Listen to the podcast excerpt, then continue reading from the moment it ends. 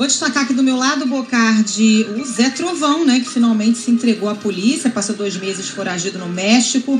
O líder caminhoneiro bolsonarista Marcos Antônio Pereira Gomes retornou ao Brasil, se entregou hoje à Polícia Federal em Joinville, Santa Catarina.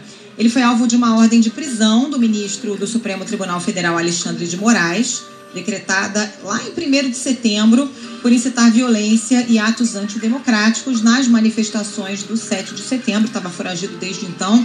De acordo com fontes que acompanhavam o paradeiro dele, Zé Trovão teria viajado de avião do México para o Peru na semana passada, com o objetivo de retornar para o Brasil. De lá, teria voltado ao país no último fim de semana, ficou escondido alguns dias com a família até se entregar hoje à Polícia Federal em Joinville, cidade de onde mora, né, com a família dele.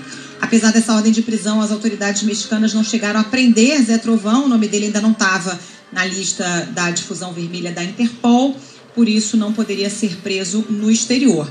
De qualquer forma, fica aí a pergunta, né, Bocardi? Como é que ele conseguiu entrar no país sem ser preso, se já tinha entrado é, há alguns dias e pôde aí é, escolher se apresentar na cidade onde morava com a família? Tem algumas perguntas sem resposta nesse caso. E ponto final, Bocardi.